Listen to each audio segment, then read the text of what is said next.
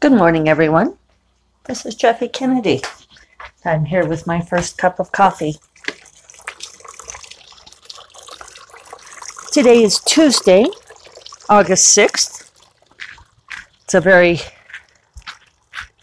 lovely, wet morning here in Santa Fe. It really poured overnight. It came down hard enough that it woke me up uh, initially. I, you know, sort of like the skies opened up, and we have the flat roofs here, so you can really hear the rain on them, which I love. Uh, so there is water in the grape arbor. Oh, and look, there is. I'm going to try to take a picture of this. There's a little spray of grapes waiting for me. Somebody cut that off, dropped it. I noticed that our curved bill thrasher was uh, up getting the grapes yesterday evening when I was sitting here. So I guess the thrasher doesn't think that they are too sour. So fair enough. I left the pillows down instead of setting them upright.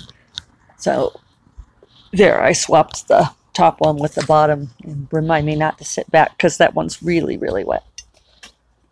So that was nice listening to the rain as I slept. And then when I woke up early, David was still in bed with me and asleep, which is unusual because he usually wakes up around four. And he sometimes he gets up and goes and drives for the early flights at the airport. But he was still in bed and just sleeping really hard. So I didn't want to wake him since it's great when he does manage to sleep in.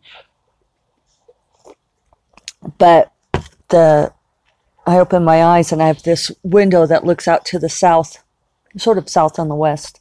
And the sky was just this beautiful pink, a rose pink, and I could see the rainbow. And so I took a picture with my phone. I'd gotten up at like four, and David was in bed and asleep then because there was all sorts of lightning overhead. And I went and unplugged my phone so it wouldn't get fried. I'd unplugged my computer the night before because I'd seen the lightning coming in, but I needed to charge my phone. I usually charge it overnight in my office. So I got up and went and got it and brought the phone back to the bedside table and then went back to sleep. So I did have it there so I could take a picture of the sky and the rainbow through the window, but I could see that the whole sky was just lit up with color with the sunrise. So I slipped out of bed and went outside, and it was a full arched window, full arched rainbow. I guessed because I could kind of see part of the rainbow through the west window from the bed, too.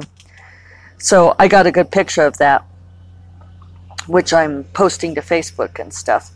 I'll probably put the grapes on this post, but uh, maybe I should put the rainbow on this one. Eh, I don't know. What do I do? What do I do? Uh, the rainbow is really an extraordinary photo, so I'll probably just put the full thing on Facebook and do the grapes here. So if you are listening somewhere in the far future and you're wondering what the rainbow looked like, you'll just have to uh, go check my Facebook timeline, which will probably be immortalized for advertisers for all eternity um, on August 6, 2019.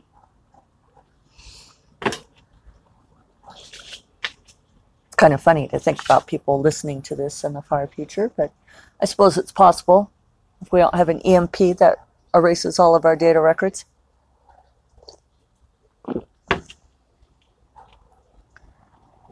So let's see, I worked on um, the Fiery Crown edits yesterday. I got the, the low hanging fruit, her line edits and, tra- and track changes.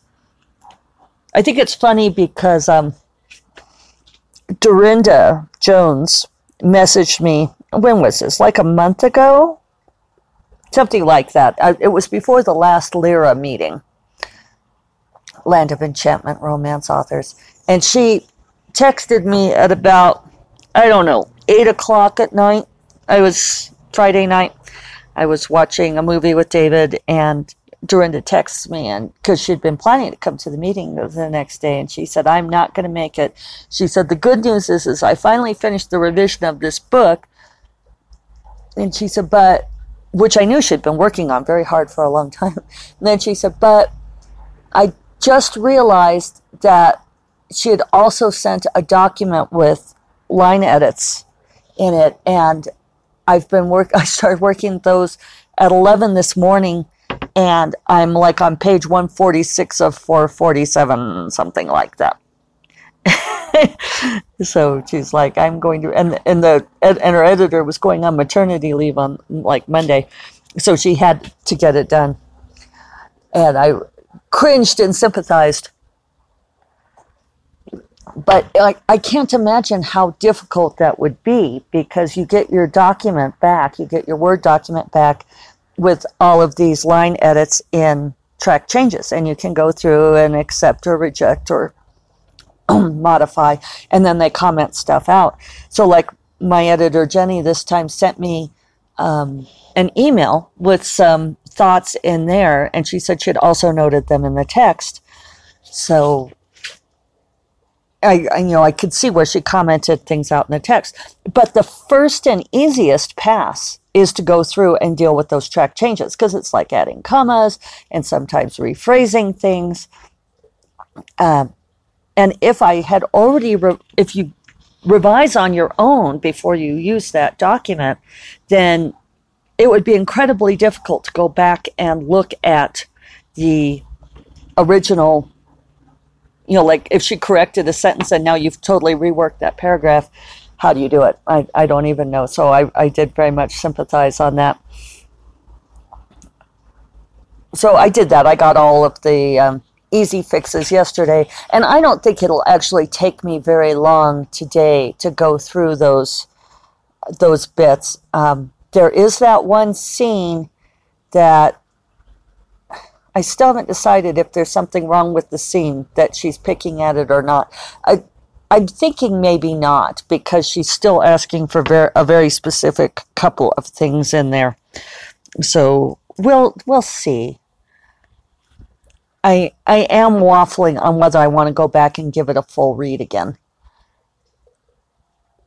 I don't think I have much else to do this week, and I am starting to have this syndrome of you know, like if I start on another, like a nonfiction book, could I really finish it? Maybe, maybe not. Um, I don't know if it's going to be worthwhile to give this a read through for motivations. I've got, you know, a few days that I could work on it, so maybe.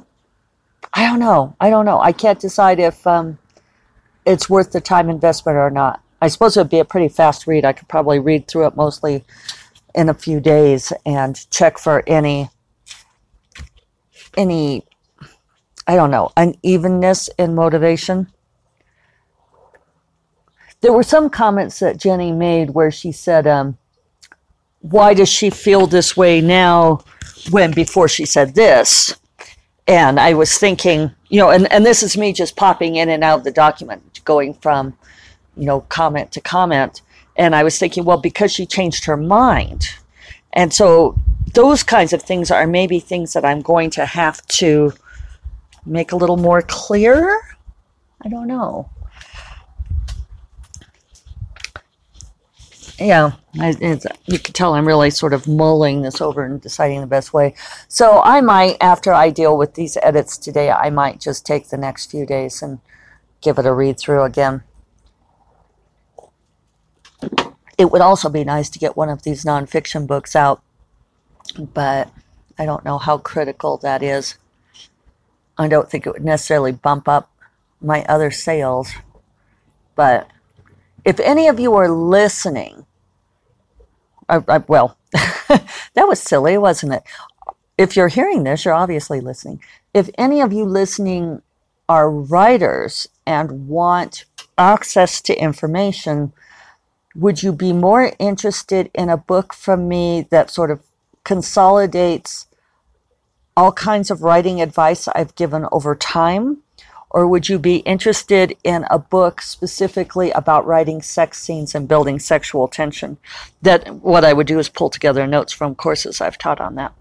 So let me know because maybe I'll work on that tomorrow. I've, i need to make a decision on whether I, I want to give this a complete read through or not. yeah, it, each time I contemplate that, I sort of go into this mini fugue of weighing that back and forth.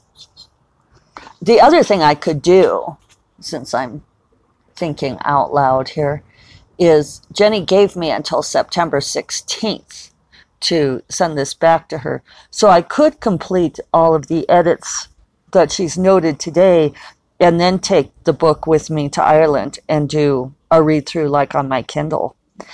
That is maybe the thing to do because I'll notice things differently then and I'll have a lot of time to do it. You know what? I think that's what I'm going to do. Thank you. You guys are all so smart. Uh, the people I was talking to at RWA about the uh, podcast and so forth were. Uh, it was funny because they did admit that they were talking to me, replying to me, just as I imagine that you do.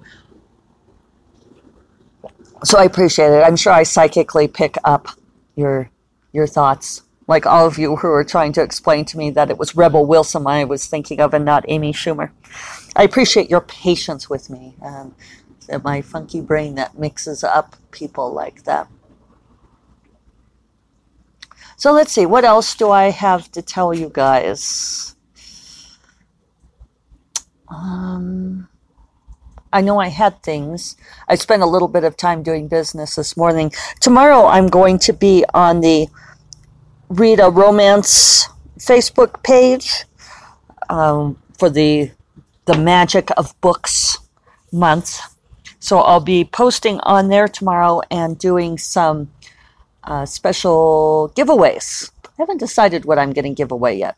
So if you have a an opinion on what you'd like me to give away. I'll probably do multiple giveaways, so let me know what those are. I know I, I wish it was easier for you guys to comment back to me because I know you like listen to in your car as you're going to work and all that sort of thing. And then, you know, are you really going to go back and comment? But if you get the opportunity to let me know, I would be interested in um, what kind of giveaways you all want and so forth. Oh, here's the curved billed thrasher up here getting the grapes. She says she likes them sour. the curve-billed thrasher is a really wonderful desert bird, an incredibly beautiful song, and they have, um, as the name implies, a very curved bill, a wicked-looking bill that's mostly for eating bugs and sour grapes. If you've ever been to Biosphere 2 near Tucson, that's the experimental dome where they did the enclosed environment, sealed the people in for almost two years, and tried to monitor the you know amount going in and amount coming out of people's bodies. Tried to make a completely self-sustaining biosphere. The reason it's called Biosphere Two is because Earth is Biosphere One. But I read the book on it after I went on the tour because I was very interested and she noted at one point that they had a uh, curved billed thrasher in there who was a a volunteer that they had not expected. It wasn't one of the included species but made its way in there before they enclosed it. And so then it was in there for the experiment which I don't know. I always feel bad about that because it clearly died over time. You know it couldn't reproduce I always fret about those kinds of things.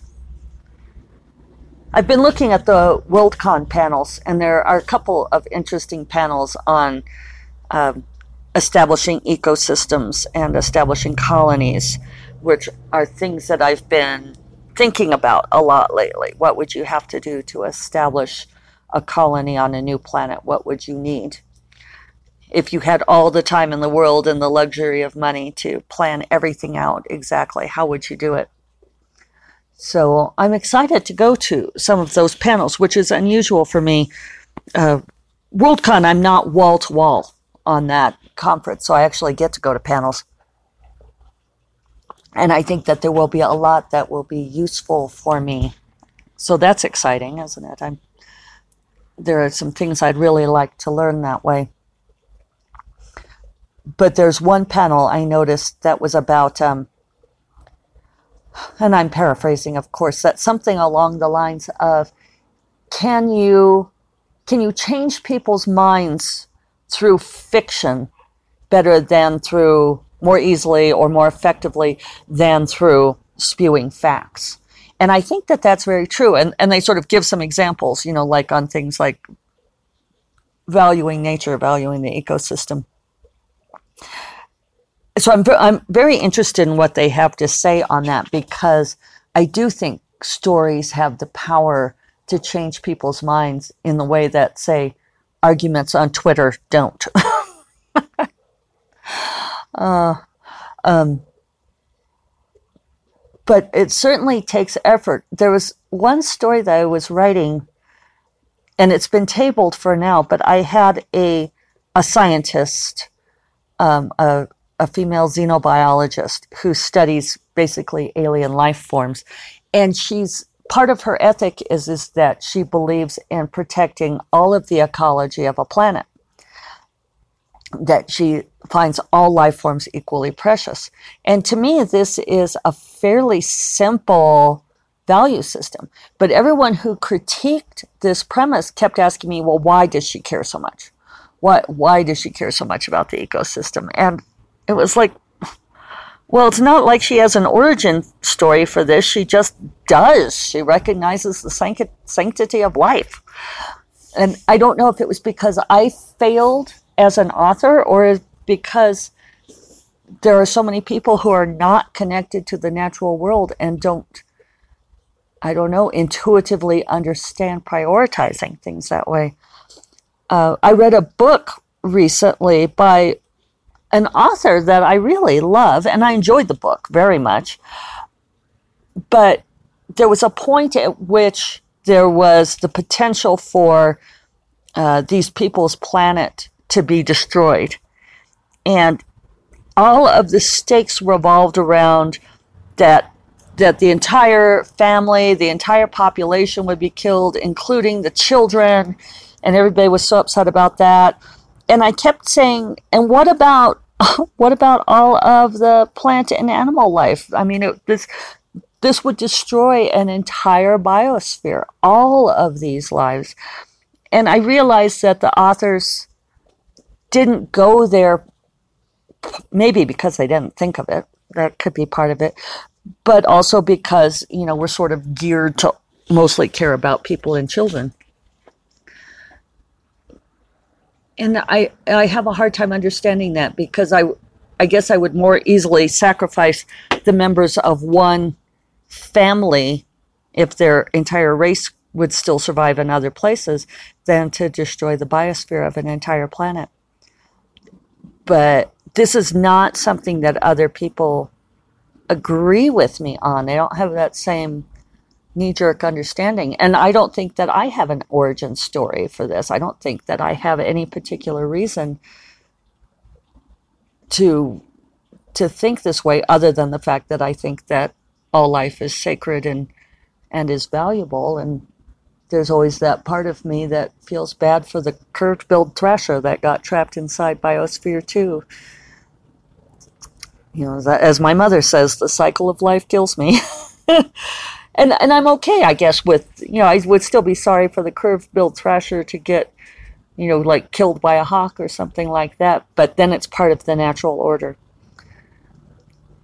In um, one of my readers said that they thought, said that well, she thought that in the shift of the tide that Zynda is the most like me of any character and in some ways, I think that's a very accurate insight.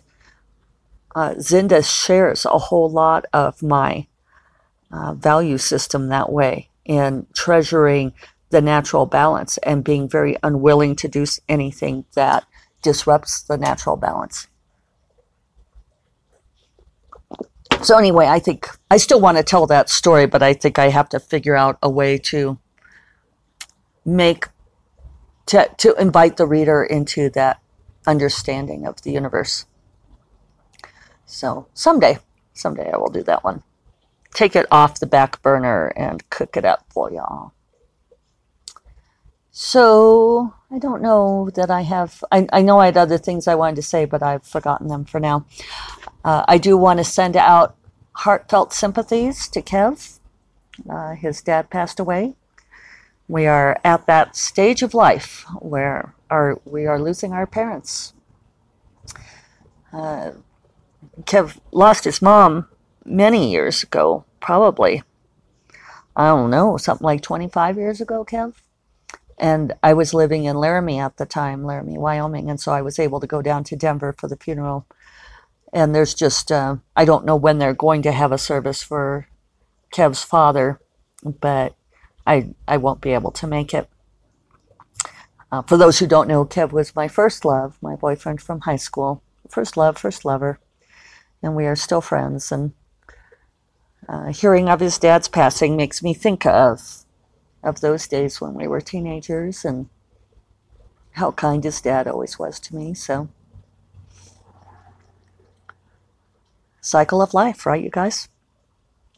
Okay, well, on that note, hopefully I didn't like make you all cry. I'm a little verklempt. So, uh, I hope you all have a wonderful Tuesday. And I don't know if I'll blog tomorrow. I might or maybe I'll podcast. We shall see. You never know. It's a land of surprises here on First Cup of Coffee. But I will talk to you all later. Take care. Bye bye.